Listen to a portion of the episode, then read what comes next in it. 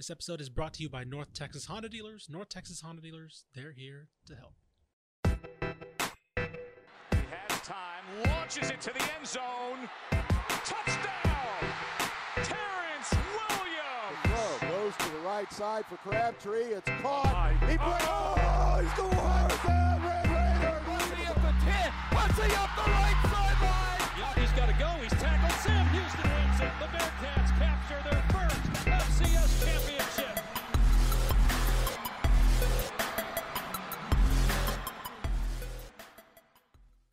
Hello, and welcome to the Republic of Football. I'm your host, Ishmael Johnson. We are a show that is trying to watch the World Cup early on Sunday. Here with me, as usual, is Mike Craven. Mike, man, how you doing? Doing pretty good. Doing pretty good. There was only one night game last night, so you know I was in bed by ten thirty. It was a beautiful thing. And uh, always, as always, with us as well is Mallory Hartley. Mallory, how are you? Good. The state went eight and three this week, so I'd say it's a pretty successful week for the state of Texas in the college football world. Yeah. Yeah, there you go. There you go. Don't look at how some of those wins came. Just look at the win. let the wins Yeah, yeah, Just- yeah, exactly. And two of those two of those losses were to other in-state teams. So right. you so it was a really pretty good only- week for us. Yeah. Yeah. Yep. Pretty good week. Pretty good week. Uh, if I sound different, it's because I was very smart and I forgot my mic at the office. So, you know, uh, if I sound a little different, uh, that's apologies on my fault, on my part. But let's get into it. Um, we're just going to go with the game that Mike Craven was at and the one that everybody's talking about. TCU 29, Baylor 28. Now tying ex, uh, Te- Texas and A&M as the most played rivalry in the state. I mean, we can start at the obvious point, which is the wild scramble drill at the end to for TCU to get the field goal off. Um, I mean, for TCU and Sonny Dykes to pull that off, I texted you, Mike. I said, I think I love Sonny Dykes because the nonchalantness that they handled that entire final drive. And then for them to just the fact that they called like an inside zone on third and seven with 17 seconds to go and then just seamlessly ran the field goal unit on there. By the way, I went back and watched it. Kell did not even square the ball, like the kick. You know, kickers like walk up and do their little walk back. He just ran to where he was going to stand and kicked it like flawlessly executed. TCU wins. I mean, it, it seemed like everybody in McLane was there like an hour after just because they were like, wait, was that it? Like, was, is they that were the ready to storm the field. Yeah, They were, they were like, I mean, we'll talk about it, Craven. You know, what did you see when you were there? But yeah, it just felt like everybody there was like, wait, was that, is it over? Yeah, I mean, I lost about 450 words of print, you know, because Yeah. I, I had I had most of it written up. You know, they're down eight. Um, they missed that two point uh, conversion that that was dropped basically there. Um, that was going to tie it. So you know, they, these games are always crazy. We talked about in the pregame show. You know, the average margin of, of victory over the last four has been 6.25. It, it doesn't matter who's the good team, who's the bad team on paper. Last year, TCU uh, pulled the upset on Baylor, who won the Big 12 championship in the Sugar Bowl. So, you know, that's what rivalry games are. That's what makes college football so crazy. And do y'all, do you, have y'all ever seen that gif where like Diddy's looking at somebody on like, I don't know, Dancing with the Stars or some game show and they're like Yeah. staring at each other for like five Yeah. seconds?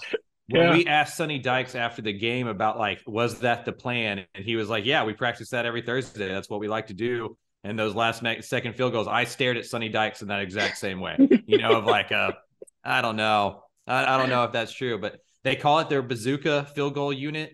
Uh, Dave Aranda even said in the press conference afterwards that that's something every team practices. Baylor practices as well.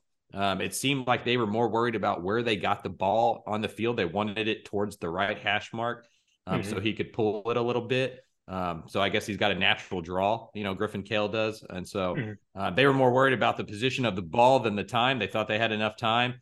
Uh, it was a weird, it was a weird set though, right? Because they run the ball on first down, they spike it on second down, and then they run it again on third down. You would Mhm. think first down, you get the ball to where you want it to go. You wait until the clock gets to three, then you spike it, then you take your time to run up on the field goal thing. But you know, especially because Kell had missed an extra point. hmm Yeah, You know, that's the thing is like he's the hero now. But we were all going to talk about how TCU lost their college football playoff possibility on an extra point miss. That's what this game was going to come down to. Uh, for him to be able to go out there and, and redeem himself and, and get that kick in that way uh, was awesome. you know, I, I, made a joke on Twitter that I guess Horn Frogs have nine lives because this this TCU team every single week they're five and zero oh when they're trailing in the second half. They're the antithesis mm-hmm. of Texas, right? Like they yeah. play four quarters of football. They tend to play their second half better than the first half. And what's really impressive about this is that last quarter they didn't have Quentin Johnston on the field, they didn't have Darius Davis on the field, and they didn't have Kendre Miller on the field. And they still mm-hmm. went 60 yards and 90 seconds or whatever to get into field goal uh, you know, position and tie that game. So hats off to Max Duggan, who's clearly not 100%. This TCU team's off week was week three, you know, so they've mm-hmm. been playing a lot of football. They were beat up. They were dealing with the flu. They've had a lot of stuff going on, like everybody in college football does. But it's a battle of attrition. And so far, TCU's kind of stood the test of time. Yeah. One of the things that I noticed definitely in this game was it, TCU did not play, in my opinion, well for 80% of this game, right? Like they didn't run the ball really well. Taye Barber was kind of all they had, except that one drive from from Gunnar Henderson, uh, where he was kind of the the go to guy. And they were, I don't know, it looked like they were waiting for that. I mean, obviously with Quentin Johnston out, you know, they didn't have that big play, but it was just like you could tell they were like prodding Baylor to like try and set something up or try and get it going, and it just never happened. And then you look up, and they are still in it and we can talk about why that is in a bit with Baylor. But yeah, this team just feels like. I mean, you know, the big question was November Sonny, right? When the, when the month started, was like, is this a guy who gets kind of found out as the season goes along? And even if he's quote unquote more found out than he was the year the earlier in the season, like they're still winning, man, and they're just getting it done. And I saw some people saying, you know, literally up until the kick, like, well, this team's out, you know, we're, we're done. We're going to get Tennessee back in the playoff or whatever. And, you know, this it was fun for TCU and they're still here. And it, it's, it's wild how, and I think, I think that's honestly at this point in the season, I think that's what is kind of keeping this team going is knowing that they're still there, right? Like it's not, I wonder I don't I hate to, you know, psychoanalyze players like this, but I wonder if maybe if they weren't if they had one loss, right? If they say lost the Oklahoma State game or something, that if they really do pull this out, because you're in the Big 12 title game already, you're kind of, you know, you kind of do I wonder if there's that, that extra gear knowing that no, no, no, no, no. We can make the college football playoff now, right? And I wonder if that's just enough to give them a little bit of adrenaline boost late in games, especially this game. I mean, I think it has to be right. I mean, you're down two with 90 seconds to go, and you're not just playing yeah. to win a rivalry game on the road or to win a conference right. championship. I mean, you're you're literally playing to be the first team in the state of Texas to ever make a college football playoff. Um, to be a TCU team that does that after going five and seven and losing its 20 year tenured head coach the year before would be insane. Mm-hmm. And so, um, you know, you look up in your TCU and you got a home game against Iowa State, an Iowa State team that doesn't have a lot to play for that just lost last night. Uh, and then you get a basically a home game in Arlington against either Kansas State or Texas, a team that you've already beat. And I, you know, to your point, Ish, I think one of the things that's keeping them going is that every single week people talk about how they don't belong to be there. True, true. You know, it, this isn't a team that's like hanging on to a college football spot and has like all this to play for and all these expectations, kind of like what looked to happen to Tennessee last yesterday or something. Um, this is a team that nobody believes should be there. You know, you look on hmm. social media, you look on this, you know, the pregame shows you you look at all that all the noise around, um, and nobody thinks that they should be there. And you you asked Sonny about it yesterday, and he's like, well, I don't think they believe what they're saying fifty percent of the time, and we don't care. And and I mm-hmm. I, I think the coaching staff probably doesn't, but I think it's human nature if you're a player to be like, man, we're undefeated and we're only a two and a half point favorite against a four loss Baylor team. You yeah. know, like you know, and so or the I, underdog last week against Texas. Yeah, underdog seven points against a Texas team that, that can't get out of its own way, and so I think that has to be added motivation. That like, hey, we're playing really well, and nobody believes in us. And uh, on the flip side, you know, I was just looking at it for Baylor. You know, Baylor that was a Baylor football game yesterday, right? I mean, they ran the ball 46 times, 232 yards. They scored three touchdowns. Jeff Grimes was in his bag. Like some of those plays, mm-hmm. uh, the wide zone, the counter stuff was awesome. Um, but you look at Baylor, and you know they're now two and three in one possession games. Mm-hmm. Last year they were four and one, and that you know that's the difference between having a really good season and being in Big Twelve contention, uh, and having a disappointing season and being left out of it. And so um, it's fine margins. But right now TCU's winning those coin flip games that are coming down to a play or two, and, and Baylor hasn't. as well as they did last year. And it might be the difference between one team winning the Big 12 in 2021 and the other team winning the Big 12 in 2022. Yep. Uh, last thing on TCU before we get to Baylor. Um, I saw some people speculating that Baylor and Dave Aranda kind of messed up the last play because they were like, oh, they should have slow subbed, right? As, as TCU brought on the unit, they probably should have said, they probably should have drifted, drifted one guy out there while the ref's holding the ball, whatever, and, and drain the clock. Somebody did bring up the rule book afterwards. The refs handled that perfectly. Um, I'm reading from it right here. Team B should reasonably expect that Team A will attempt a field goal in this situation, this situation meaning fourth down um, and should have its field goal defense unit ready. The umpire will not stand over the ball, as there should be no issue of the defense being uncertain about the next play. So, you know, obviously, when an offense, the offense makes a sub, that's an adjustment the defense can't account for normally. So the ref gets gives them a chance to sub. On fourth down, that that goes away. You should expect them to to kick a field goal basically in this situation. So the for people speculating like, oh, the refs messed that up or Baylor messed that up, they played it perfectly. Um, that wasn't. And, uh, yeah, and Aranda addressed that after the game. I mean, somebody mm-hmm. asked him that, and he was like, "Yeah, we're not allowed to do that." So yeah, you know, yeah, it's it's one of those it's one of those weird rules that like there's a, there is a rule for every scenario, and people just like, oh, there it is right there, like in between the lines. Um, anyway, I do want to talk about Baylor a little bit. You mentioned Jeff Grimes, and I thought yes, absolutely in his bag. I thought he schemed a hell of a run game. I thought he schemed the pass game really, really well. I have a question for you. Is Blake Shapen a better quarterback than he was at the start of the season? No, um, but I don't know if that's on coaching or even on Shapen. I don't know who he's supposed to throw the ball to. You know, like when you when you have the you know eagle eye view of the press box, you get an all twenty two view, and mm-hmm. Baylor doesn't have guys that get open. They don't have Quentin Johnston. They don't have Darius mm-hmm. Davis. They don't have Taye Barber. You know, their best wide receiver is Monaray Baldwin, who's a good player, uh, but he's better after the catch than he is before it. You know, they don't have somebody who demands double teams on the outside like a Quentin Johnston. They don't have a guy who's an excellent route runner like a Darius Davis. They just don't have that. And I think Blake Shapen's just a dude. You know, he's not mm-hmm. a superstar, uh, but he has great arm talent. He made three or four throws yesterday that nobody else on the field was making, not even Max Duggan. Sure. And so you know the talent's there. The consistency is not. The decision making sometimes is not. Uh, but i also think they're hindered by their weapons on the outside. And if i you know i, I think their best outside receiver is josh cameron who's a walk-on from cedar park.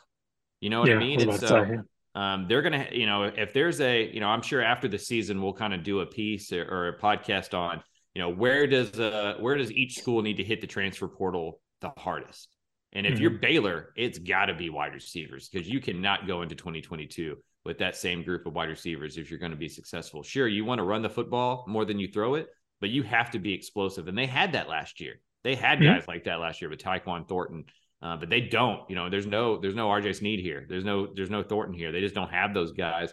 They're going to have to go find those dudes, especially on the outside. And I think that will help Shapen. But he's never going to be a guy who's 35 of 44 for 350 yards and four touchdowns. That's not what they ask him to do, and it's not who, they, who he is. Uh, I think he's a fine quarterback. I think he's a winning quarterback, but I think he's a guy who needs everything around him to be going really well.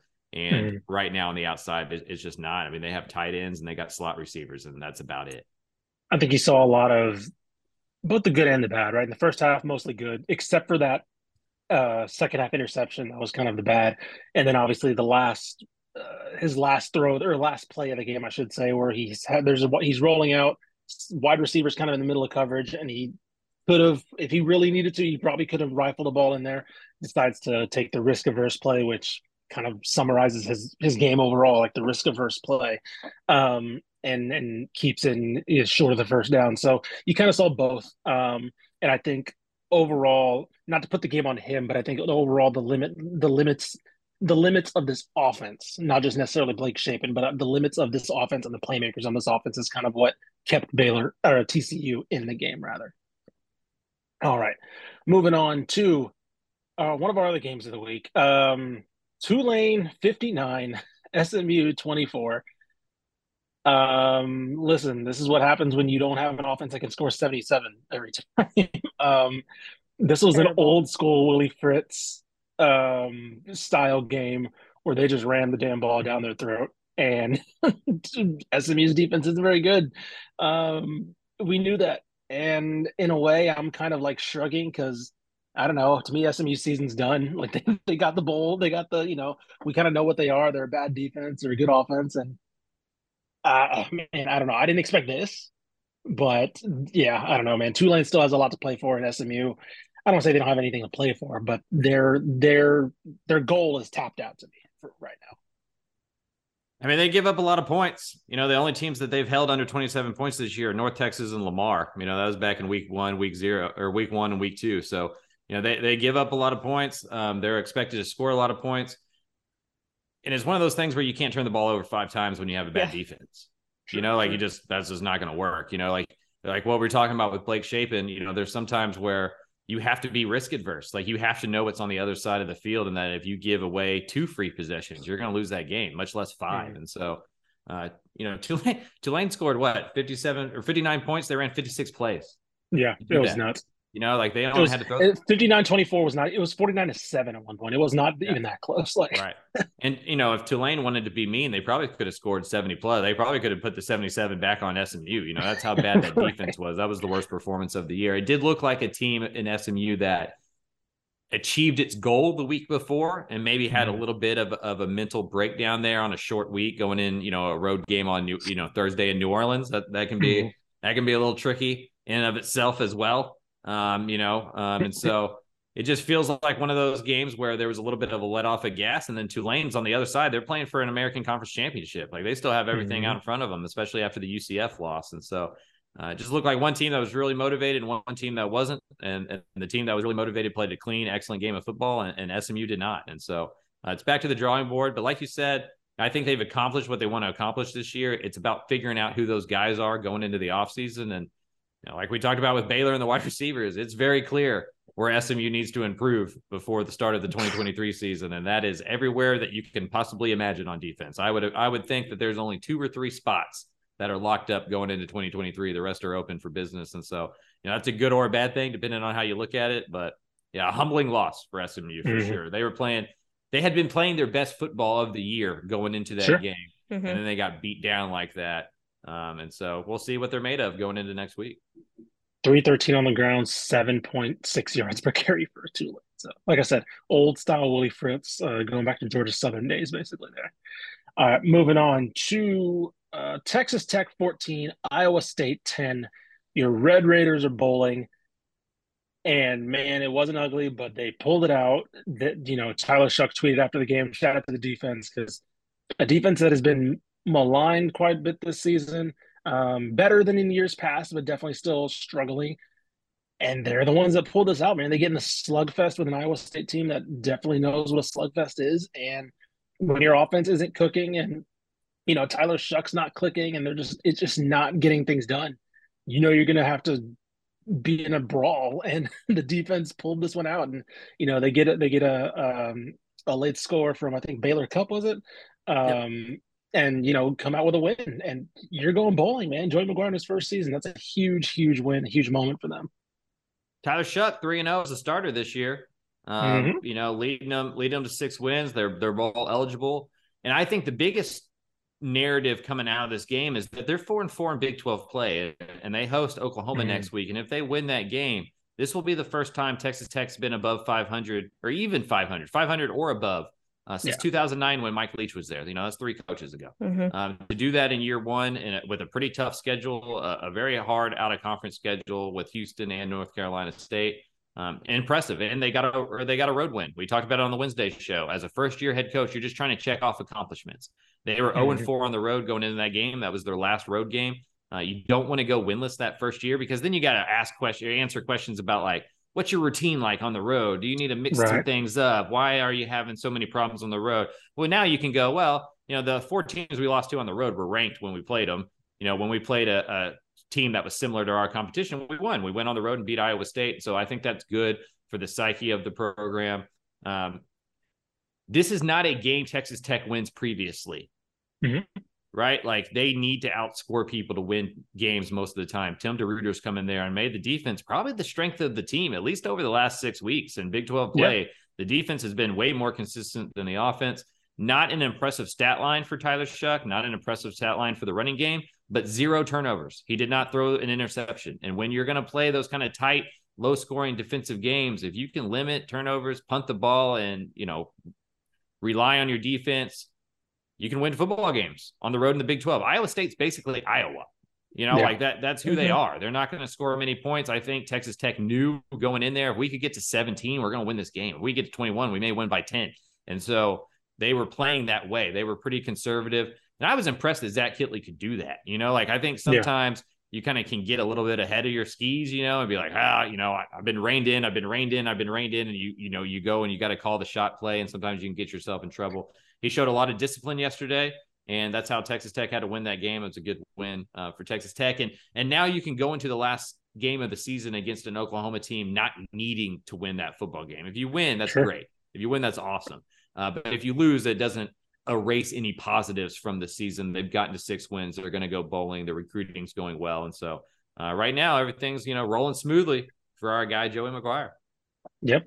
Um, was one more thing I wanted to mention. Oh, so we talked about it a little bit in the previous show, and if you can go seven wins in the regular season the year after you fire Matt Wells, right? A market a marked improvement from the year before.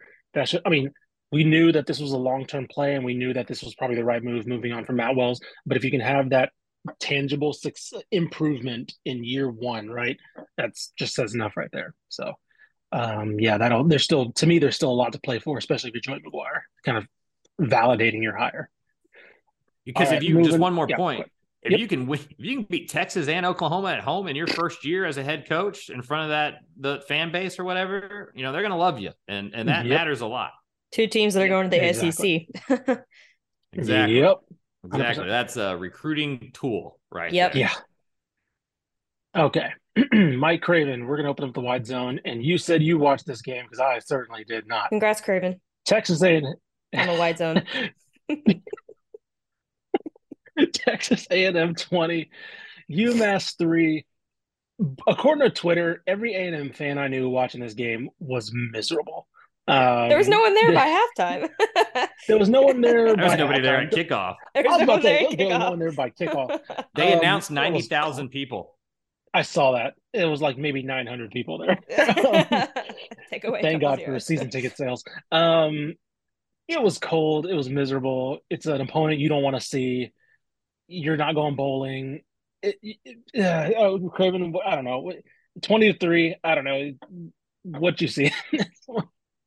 yeah, I mean, if anybody didn't see, A and M was missing like 25 players. It looked like that flu game a couple weeks ago yeah. when like Travis mm-hmm. Brown was like tweeting out. It took two different tweets to like list how many people you know were out. Um, right. They've lost so many starters, especially on the offensive line, defensive line, to injuries or illness or suspension this year. That they just, I don't even know if they've started the same group on either side of the ball once this year. Like it's it's just been a rotation uh, on both lines of scrimmage. At one point, the students were doing a relay race around Kyle Field. I did see that, and the you know, like back. that's how that's how empty the stadium was. You know, they were like running from section to section, handing off. I would assume a 12th man towel, and and we're having some kind of race up there. Um, you know, this is what you get when you have an 11 o'clock kickoff when it's cold outside and you're playing a team that's one and nine, you know? And so yeah. uh, I guess it's good that they snapped their six game losing streak. I mean, it's better than losing to UMass, right? If they lose to UMass, uh, they probably do find $86 million buried somewhere. Uh, but none of it gave you any type of hope. Like it almost, you almost watch it, and I'm no A&M fan or whatever, but you almost watched it like through your fingers. Like it was that, like right. it was, there was at one time uh, you know, Weigman tried to throw the ball and he never had the ball in his right hand. It didn't even fall out of his right hand. He didn't yeah. grab it out of his left hand to then throw like it stayed in his left hand. He went to throw it and dropped it out of his le- like, you know, it, it, was just one of those games, you know, and it, it's yeah. just one of those seasons where it's over, it's done. You know, I, am worried about what they're going to look like next week against LSU. Um, but yeah, I mean, the running game, not all that great. Passing game, not all that great. Defense, you know, I mean, it's UMass, you know, so whatever. Right. But um, yeah, it's just a program that's struggling. It's a program that doesn't have a lot of belief. And, and more than that, it just feels like a program that doesn't look like it's having any fun at all. Like mm-hmm. nobody seems to be having any fun. The coaches, the fans, the players, the recruits, none of it. There's no buzz yep. around A&M. And which is crazy because 8 months ago, all the buzz was around A&M. Jimbo Fisher's, mm-hmm. you know, putting out diss tracks to Nick Saban. They're signing the best recruiting class of all time. Um, you know, the fan base is just hundred percent like, look at us. We're, you know, we're sixth in the nation. We're we're a year away from competing for a chance. And it's all gone. You know, you go on Texags right now and I mean, it, it, might as well be January 6th there. You know, like they're hmm. they're they're going crazy over there. And yeah. so uh it, it's an ugly scene. And I I don't think it's going to get any better, even if they play well against LSU, which seems like an impossibility because I'm not sure this locker room cares anymore about this season. It, it's a matter of who's going to enter the transfer portal and who's not at this point. Yeah, basically, I agree. I think it just feels. I tweeted this last year, and I got a lot of flack because it was around coaching school last summer, and it was after A&M had a decent recruiting, a good recruiting class, not the one they had this past off season, but I basically I think it was during when Jimbo was 2021 during coaching school during that panel, and he said, "I don't think that." The quote itself isn't relevant, but I, I what I kind of said was he said the transfer portal isn't i don't see the transfer portal as a as a route to sustain success or something like that and sure fine you can you know you can make that argument or whatever but my tweet was I don't know if Jimbo Fisher should be talking about sustained success based on his resume, right? And A&M fans lost their, you know what, at me, saying, "What? What do you mean? This is just a G." Like they brought up the fact that I was a Texas State student. You know, it was like this is just jealousy, all this stuff. and I'm like, guys, the one job that he had is is a crater at Florida State, right? Despite having recruiting classes and a national title and all this stuff. And I'm not saying I expected it to happen at A&M, but I'm saying he doesn't. He's not the one to be talking about that.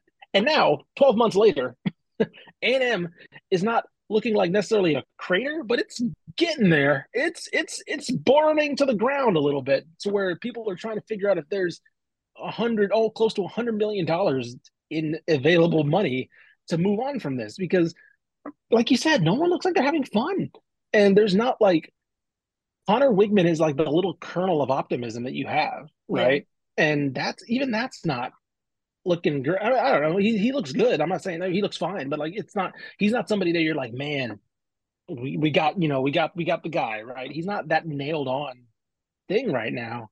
Um, it's crazy though when you do talk to A and M fans, like that is the only kind of hope that they have is Conner Weigman. Like you ask all of them, and they they all say the same exact thing because I mean, they're not talking about that recruiting class anymore.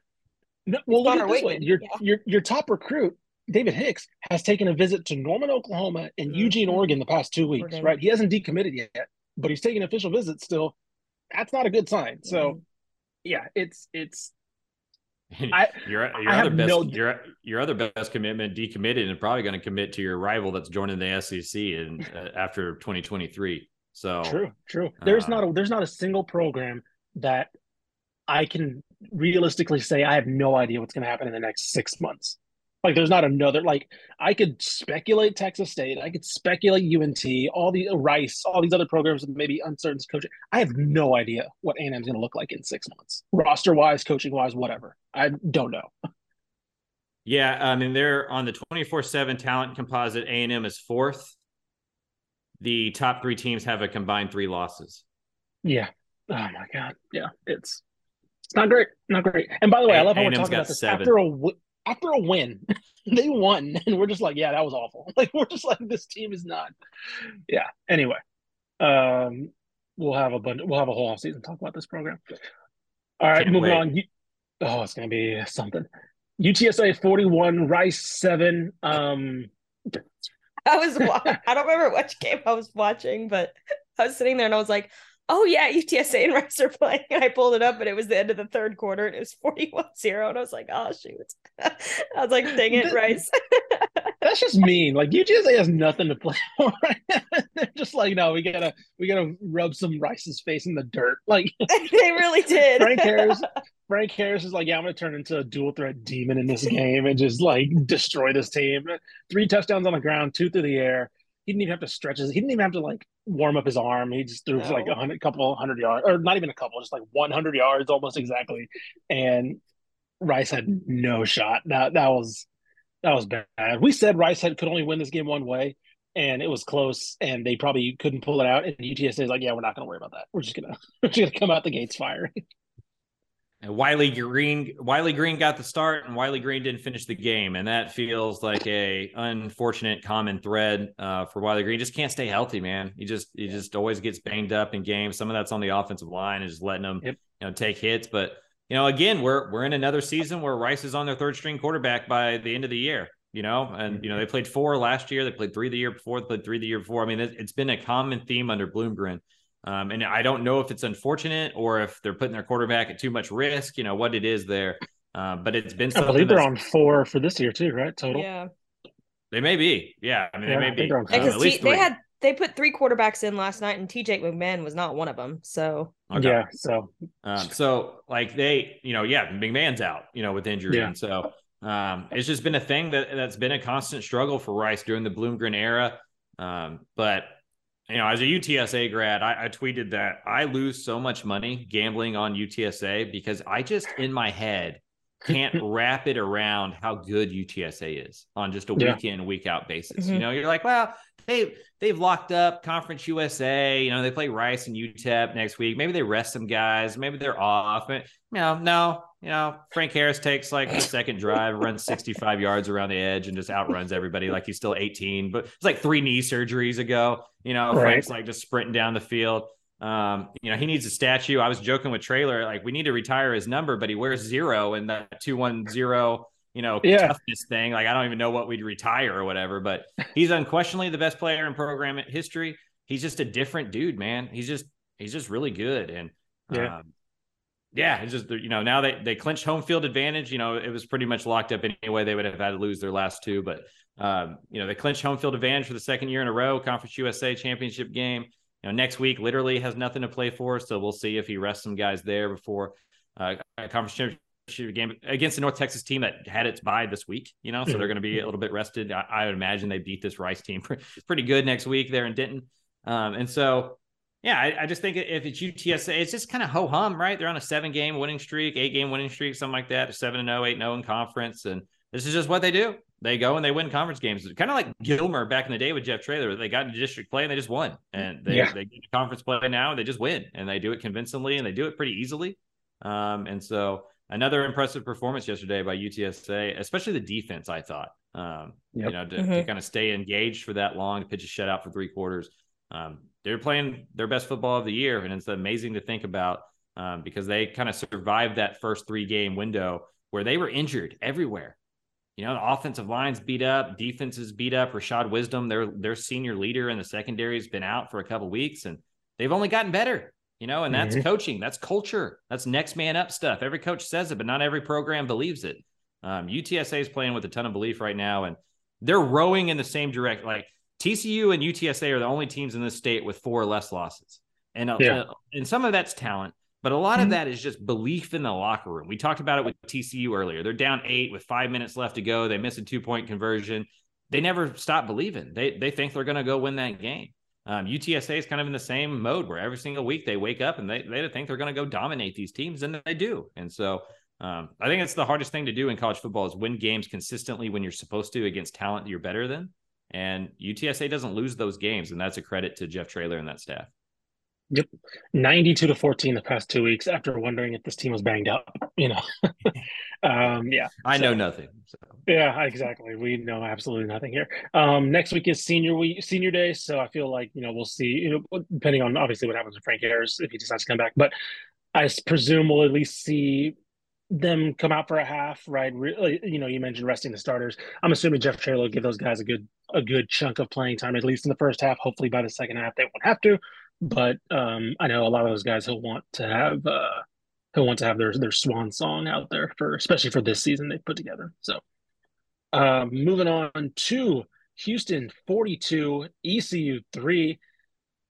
I mean, Craven was I simply is this the most impressive win of the Dana Holgorsen era. It's not the I wouldn't say it's the biggest because of the lack of stakes kind of overall, but is this the most impressive complete win? Because ECU, I mentioned it, a scary, complete, really talented program, and Houston just came out offense, defense, just silenced this. Did not let them get in this game.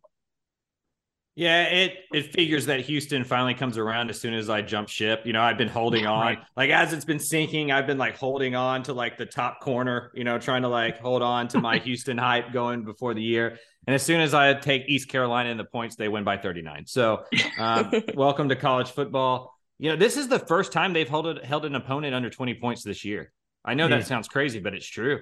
You know, and so the defense finally came to play you know, Clayton Tune's been playing pretty good since the bye sure. week. You know, they've been putting up points. They've been scoring 30 or more pretty much every week for two months uh, now. Um, so the offense has been fine. It's been the defense has been so awful. They've turned the ball over a few times, like in that SMU game. Uh, but they avoided all that, you know, and they played mm-hmm. a complete dominating game, offense, defense, special teams, four quarters. I think offensively, what's really helped Houston is the emergence of Matthew Golden. We knew mm. he was going to be good. He's a four star guy that Holgorsen was pretty adamant that they wouldn't have landed if not for the Big 12 move. He, you know, he's from, mm. I think, Klein Oak, somewhere around there. Um, and so he's a local guy that they convinced to stay home. And he's given, he's provided an outside threat opposite of Nathaniel Dell that's really unlocked this offense because now you can't just double and spy Nathaniel Dell with the safety over the top because Matthew Golden will kill you. If you play a more honest defense, now all of a sudden Nathaniel Dell's one on one in the slot and he's going to beat that guy. Like he's just he's an NFL player. He's going to beat that dude. And so the offense has kind of become, you know, honestly better as the injuries have happened. As the running backs have just gone down and gone down and they've gone, well, we're not going to be able to run the ball 30, 40 times a game. Let's put this on Clayton Tune. Uh, they've gotten better. The offensive line has gotten better. But I think the biggest difference yesterday was that's the third ward defense under Doug Belk we thought we were going to see for most of the year. I, I know they mm-hmm. lost uh, Logan Parr, Marcus Jones, uh, you know, some guys, um, you know, after, after Logan Hall, I'm sorry, not Logan Parr. That's a offensive lineman at Texas, but yeah. um, they lost some starters from last year. Um, you know, they had some injuries early in this year that that lost some starters. Um, and yesterday was the first time it looked like a good, solid, sound defense. We joked in the middle of the week how sometimes that secondary can be the Spider-Man meme where a guy goes into the end zone and you got a safety pointing at a corner and a corner pointing at a safety. Like, whose guy is that? There was much better mm-hmm. communication in the back end. The defensive line was really good. The linebackers were good. So, yeah, I mean, I would have to go back and look to see if there was another. I, I think dominance probably the best way to put that. That was the most sure, dominant sure. win. Complete. Uh, of yes, the most complete win uh, of Holgorsen's era.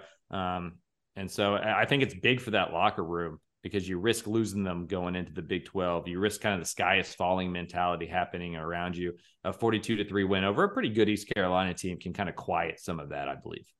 Mm-hmm. Uh, looking on looking on Twitter, Joseph Duarte did tweet that in the press conference, Dan Holgorsen said, This was a game I didn't know if I would see this season, you know, straight right. up. And he's, you know, we mentioned how he, how very blunt of a head coach he is, right? So for him to say that, is pretty telling, right? He did not know if his team had this this season, and um, I think it's a good. If you can end the year, I'm not saying with this kind of dominant win, you know, going out, but if you can win the year, if you can win out through the year and just kind of end on a positive note, right? It was such a lackluster, uh, deflating year. There's still there's there is some optimism and room for optimism heading into the Big 12. So I think this kind of win is like a nice little nugget to be like, look, there was some reason to be optimistic about this program heading into the year. Moving on, Texas 55, Kansas 14. Quinn Ewers did not have to even sweat because Bijan Robinson did all the work. career. Yeah, 239, 24 carries, four touchdowns, career highs all around. Jonathan Brooks had over 100 yards on the ground. And look, I'm not saying we got to treat Quinn Ewers like, you know, Trent Dilfer, but when your running game is running is is working, you don't have to get cute. And Steve Sarkisian said, you know what, you're you're right. It's fine. We're just gonna run the ball 30, 40 times. And by the end of the game, uh, uh, Kyle Flood was calling plays I saw, um, which I thought was interesting. Uh, uh, uh I forgot who, uh, just not Justin Wells, um, Cook, Joe Cook, tweeted that he doesn't think it was like a, a a personnel thing as opposed to hey, here get some coach get some like play calling experience for Kyle Flood. Um, so he doesn't think it was like Sark giving up the playbook or whatever, but it was like we're we're in the we're in the lead, take the playbook, you know, well you, you got this. Um, but I thought that was interesting to add just another wrinkle and add another option of play calling potentially in the future.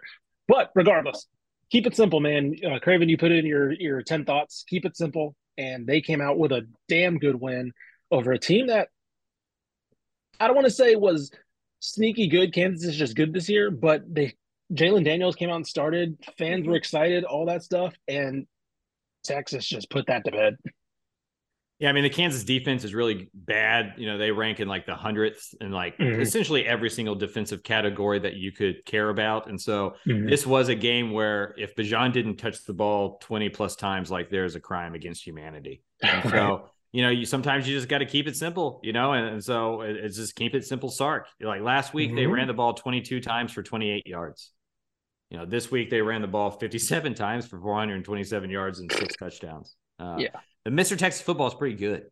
Uh, Jonathan Yeah. Brooks, Mhm. pretty awesome. That I don't know if y'all saw that touchdown run, but he Yeah. ran through two dudes and It then was awesome. exploded down the field. Like Roschon Johnson, I think the bad news for Texas yesterday is Roschon Johnson was in a walking boot by the end of the game. Mhm. Um, Mhm. and that's one of their leaders, and that's one of their best running backs. But when you have Jaydon Blue and Jonathan Brooks just chilling over there And then you waiting have for their uh, turn, CJ Baxter, five star, coming in as a freshman next year. run, running backs, running back room is going to be okay without Bijan Mhm. and, and Roschon, uh, which is crazy to think about. You know, just how good that they've been able to run that out. But you know, you just look at this box score, and I was able to listen to it on my way back. You know, listen to Craig Way on the way back from Waco, driving to Austin, and um, you know, you look at it, and Ewers only has to throw 22 passes, and that's exactly the formula you want. And it feels Mhm. like Sark is fine. Like Sark finally figured that out. And I don't. I hope it's not just because it, it was the way Kansas plays defense, and he goes, oh, we can game plan this. This is the best way to go about it. Like even against a good team, like even next week against Baylor, run Yeah. the football. Even if it doesn't Mhm. work the first time or the fifth time or the twelfth time, keep doing it because they the dam will break. Bijan will take over this game. Uh, he did it from the very beginning yesterday. He's a joy to watch. Texas fans, you only get two, maybe three more uh, of these in the Bijan Robinson era. He went over 3,000 yards for his career, only the seventh running back ever uh, for Texas to do that. And so, you know, for me, that was the biggest takeaway from yesterday is there's you don't get to just watch greatness all the time. And Mhm. sometimes you just got to appreciate it. And 20 years ago, Bijan Robinson would be the number one pick in the NFL draft, right? This football's changed to where we don't appreciate running backs in the same way. But he's awesome, man. There's still nothing better to watch in football than a dominant running back. It's just fun to watch. Like it, there's just something, I don't know, Neanderthal about it, right? Like we want this to be a war game, and sometimes with the passing and stuff, it, it looks more like basketball. But when a dude just like has that kind of balance and speed and power, it's graceful. Like it- it's like watching a ballerina on steroids, you know? Like Mhm. he's just awesome. And uh, it's fun to watch. That defense has been really good. It's the best defense for Texas since 2009. Um, and so they, they've been really good as a scoring defense. So uh, impressive for Texas. But, you know, I, I'd ask you all this. Mhm. Does a does a performance like that make you happy or more frustrated as a Texas fan? Because to me, as kind of a pseudo Texas fan who grew up around this program that just can't shake the burnt orange love, you know, as much as I try, it's those kind of performance yesterdays that that makes me more frustrated. It's like you could how have been do- this- doing this, yeah, all right. along. It's like that. Look at the, all that talent. took you this Like, long Yeah. to figure it out. Yeah. like it's oozing. It's like oozing out of your pores, and like just just go dominate teams. Just go beat teams, right? Like, and Texas doesn't do it, and they do it every now and then, and you're like, there it is. Like mm-hmm. that. That is what it should look like on a pretty. I know you can't beat teams like that every single week, but you should Sure. look that you're more talented. Just go mm-hmm. step on dudes' throats, and they don't do that enough. So when they do it, it's like, man, why why can't this happen ten times a year like it used to? Yeah. I do wonder to answer that question. I I was thinking about this yesterday, and I just wonder because we talked about the whole play designer versus play caller thing with Steve Sarkisian, and I think we attribute a lot of the Nick Saban, uh, you know, the Nick Saban coaches school for wayward kids or whatever we like to call it, Alabama. Um, we like to attribute everything to like Lane Kiffin, right? It's like Lane Kiffin, he was one thing, he was not a good head coach, goes to Nick Saban. All of a sudden, FAU and Ole Miss are awesome, and he's probably going to get the Auburn job and all that stuff. I don't know if he changes necessarily your ability as a head coach that much. I think we're seeing it a little bit with Mike Locksley at, at Maryland, right? He was a bad head coach. Now he looks like a pretty okay head coach. Steve Sarkisian at Washington, and I know Washington wasn't exactly a glimmering program when he took over, but he was a 500 coach at Washington, right? At USC, obviously things ended the way they did there, but he was three and two that year before he had to leave. I mean, they call him seven win Sark out there. Right. And so, like, I'm not saying he's going to win seven, you know, his ceiling is seven wins, but I do wonder if there is a little bit of a cap on what he, because again, USC was, it was not the USC that Lincoln Riley had to go rebuild, right? USC was supposed, was supposedly USC, right? It was, I think he was uh literally the next, was he right after Pete Carroll or did they have somebody else? Was it Lane Kiffin? I couldn't remember. But regardless, they were still like, they're coming off the Matt Barkley years and like they were still very much USC in terms of recruiting. I just wonder. And again, he could absolutely prove me wrong next year if they live up to the hype because the talent is is is absolutely like you mentioned, just all there. But I can't shake the feeling that like, do we just a- assume that these coaches, in particular, him, uh, not just to pick on him, but just like these Nick Saban coaches after the fact, are just going to blossom into Kirby Smart, right? And I don't know that because like I agree with you. I'm frustrated watching that game yesterday, saying like, where was that this whole time? And that's why I went back and looked at his Washington tenure and his USC tenure before he had to obviously step down. But it's just like there's just a nagging thing with me where it's like his record versus winning teams, his record in close game, like it's consistent, right? Looking back at that USC year in, in uh, 2015, they lost to both ranked teams that they played before he had to step down, right? Utah and I think it was Stanford. And so it's like, can you, is he a coach that can coach with or out coach his peers, not, just play call, but just coach, right? Both sides of the ball, game plan. And so, yeah, I don't know. That's something to watch going forward because I agree with you. This this type of performance, this type of game should have been the standard. Not not like you mentioned, not necessarily winning like this, but like performing like this and seeing this. And we're basically basing this entire season off of a good loss against Bama, right? Yeah. So, um, by the way, Bijan Robinson sneakily has a chance, outside chance at 2,000 yards. He's at 1,400 right now. They play Baylor next weekend. They could make the Big 12 title game, and they have a bowl game.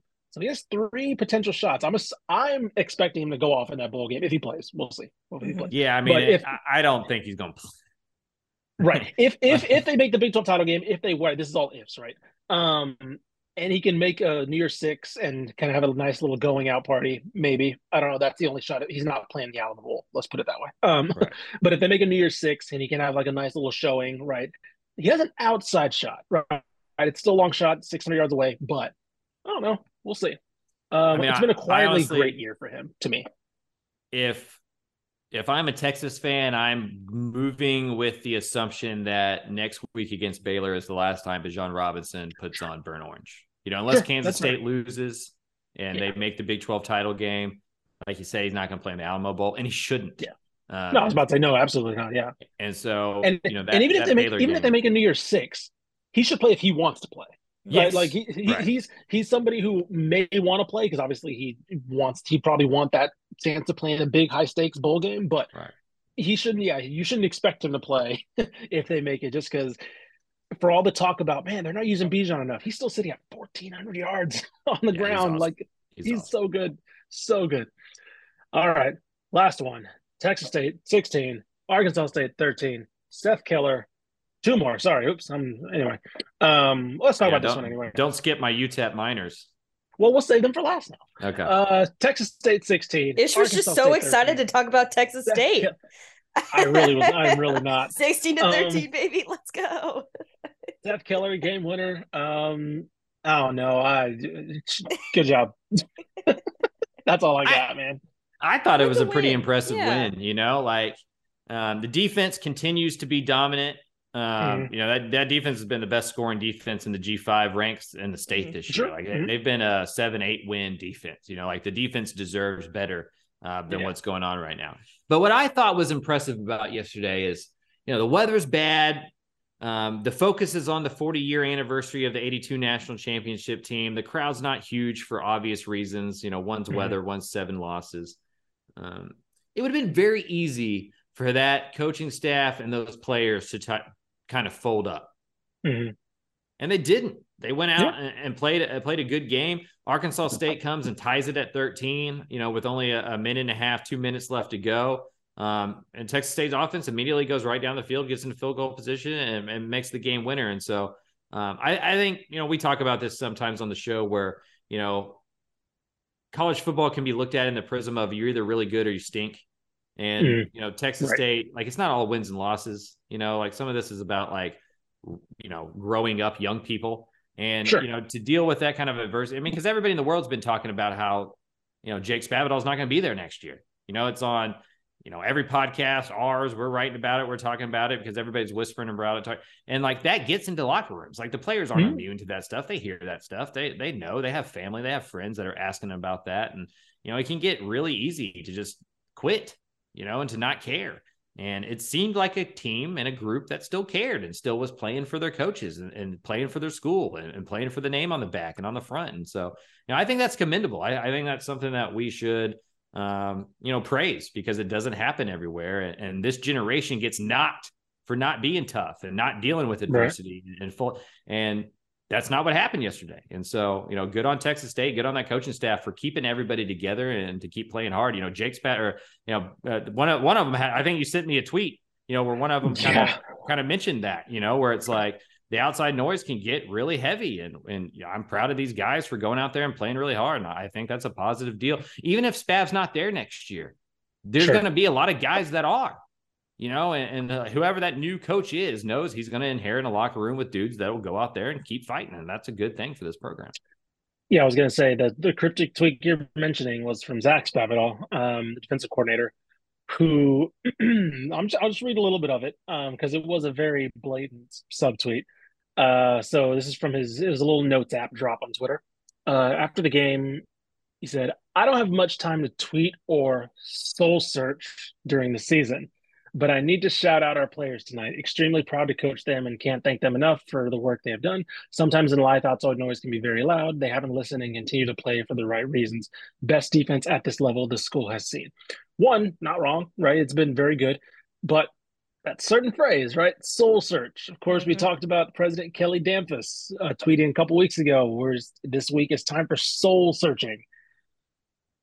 Um, you know, there's some animosity there. I do know for a fact that a lot of players and coaches were not happy with that tweet that he sent out. Um, I can very much confirm that. So that and that that subtweet more or less confirms that as well. So they're playing for each other, like you mentioned. They are kind of like insulating themselves and say, let's just blinders on, get this of the season. We'll see what happens. Happens um, at this point. So commending, definitely uh, um, uh, commendable for them. All right, let's get to the actual last game. UTEP 40, FIU 6. We were pretty wor- sneakily worried about this game uh, because FIU, of course, still has a lot to play for. They could make a bowl game in, in Mike MacIntyre's first year. UTEP still desperately clinging to bowl hopes as well. They needed this game, they need to win out, and they got a dominant effort in FIU did not. I mean, they basically just shut down a young FIU team where at the beginning of the year you would have said UTEP should be able to beat a team like this, exactly like this, and that is exactly what happened. Calvin Brownholtz got the start. He was fine. They just controlled the game. They just shut them down defensively. This was a little bit of the UTEP defense we expected to see, where they're just absolutely sitting on a game, forcing a couple turnovers. And Grayson James never looked comfortable. Good job. Like now, now you set up a huge game and a huge, you know, against a UTSA team, which again, we'll see how they come out, but theoretically has quote unquote nothing to play for next week, and you have a lot to play for Mhm. if you're UTEP. I think this UTEP offense looks better with Calvin Brownholtz leading it. You know, They certainly like they're they're because he's a dual threat and they can call. I think it's, it's definitely more creative, right? With Yeah. with Gavin Hardison, you kind of I mean, we mentioned it. You know what it is, right? It's a downfield vertical play action pass, you know, things like kind of like that, explosive offense uh, uh, in one way.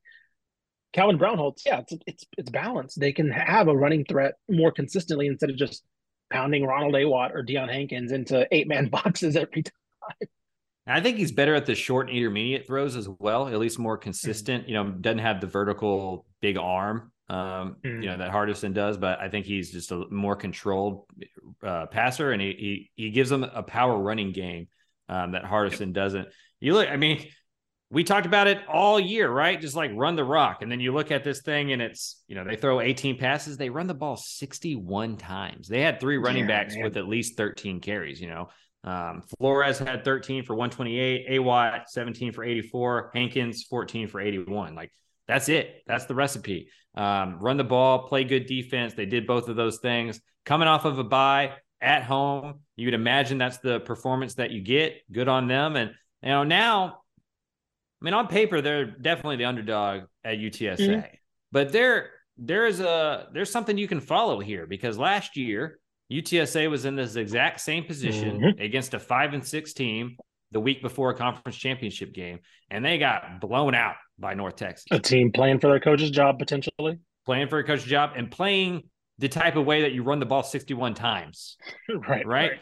And so UTEP, I think they can pull from that. You know, like, hey, UTSA doesn't have anything to play for they're they're wanting to get out of this game. Let's give them a reason. Let's get up 14, 17 now. Let's punch them in the mouth and see if they're willing to to exchange fire there. And so I think if you UTEP, you got plenty to play for. That's the type of performance that will make everybody believe. Um, and now you go and you you basically play in a playoff game, you know, against maybe the future conference champion. You can do a lot of stuff here. So that's a big win for UTEP because if you lose that game, you know, now you got nothing to play for next week. Now the fan base is on you for losing to FIU. Your locker room gets a little sketchy.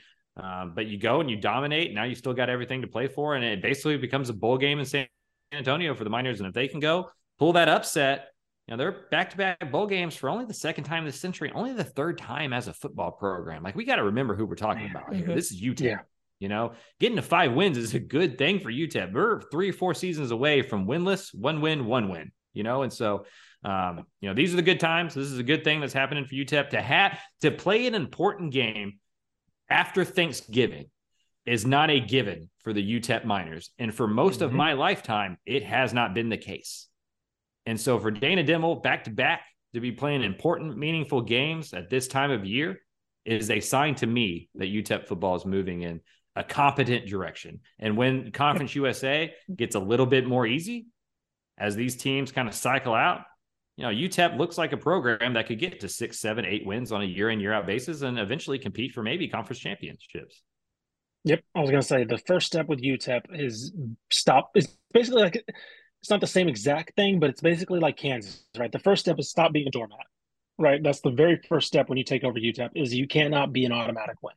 Dana Dimel is, is past that point now. Now it's like, okay, now can we be a team that people consistently hate playing against? They're getting to that point. And if they can take that next step, like you mentioned, back to back bowl games, okay, now that is definitely a trajectory and there's definitely tangible improvement over your tenure to be like, look, now we're getting to a spot where there's stable, we're entering a new conference or new new conference look um, environment, I should say, and we can be a player in this conference going forward. So I agree. Next week is a huge moment to play for, and like you said, we've seen UTSA stumble a little bit when they kind of have things locked up and things kind of ready to play for um, down the line and looking ahead a little bit. So, all right, that'll do it for us. So yeah, a lot of blowouts, um, but some most of them good, so that's a good thing. Um, and of course, A&M played a game, so there's that. Uh, that'll do it. We uh, there's, oh, guys, yeah. before we go, yes, we only have one more of these to do. Yeah, yeah, and then we'll Man. do our uh we'll do our bowl preview as well, our bowl prediction show. Yeah, I just mean like we only got one more week of of college regular football, season, like a full yeah. slate of regular season college football games. Um, the marathon's almost over. Yeah, it's, it's funny, you know, like it's, it's gone as quick as it came. I know. Early in the year, I'm I'm I'm anticipating everything. I'm super excited. Middle of the year, yeah. I'm overwhelmed and tired and just want it all to go away so I can go to sleep. And then this time of year, it's like, oh man, like, yeah, it's almost gone. It's going to be gone or, for a whole year. And then like some, we just talked. We're talking, still talking about teams where we're like, I don't know what they are yet. You know, Dana Holgorsen. Dana Holgorsen didn't even know he could get this type of performance. You know, and he's around him every day. You know, and yeah. so like it's just it's been a weird year in the state. Honestly, it's, it's oh, a bunch yeah. of average teams, two really good teams, and then a bunch of average teams, and then no really bad team. No, mm-hmm. I was gonna say like Texas at least State, UTEP's as bad as it gets, and they're I was about to say, and the defense wins. is good for Texas State at least. Like yeah. they're little kernels of yeah, little kernels of quality all the way around. So I think man, we yeah, we were optimistic. We were also optimistic about every every single team at least having a chance for to get to six wins to make a bowl game too. There sure. wasn't a team that we were like beginning of the season absolutely not not going to get to a bowl game. You know, and, right. That's and next and next week 11 of the 12 are still alive or already qualified for bowl games and so Mhm. it's Mhm. uh Yep. it's been a it's been a weird year in the state like a Yep. good year but not a great year like it's just been it's been different it's been a different type Yeah. of season Definitely, definitely. So we'll be back for our last Sunday recap next week, but of course we'll have our Tuesday. Or actually, I don't know. Are we doing it on Wednesday? Because Thanksgiving. We'll decide that. I don't yeah know. we'll We'll have to figure figure out. that out We'll figure that out. Regardless, we'll be back Sunday, next Sunday, for our last recap episode. With that being said, we've interviewed 12 of the eventual 13 FBS head coaches. Jimbo Fisher, you have no fans to mingle with, so give us a call back. Uh, at least based off that game in Kyle Field. Uh, well, I don't know. According to them, they had 90,000 people there for him to talk to, so we'll see. Um, yeah they'll talk to him he just may not like the conversation Yeah. Yeah, I was about to say. Everybody will talk to him then. Um, as usual, even though they lost 55 to 10 Penn State, go Rutgers.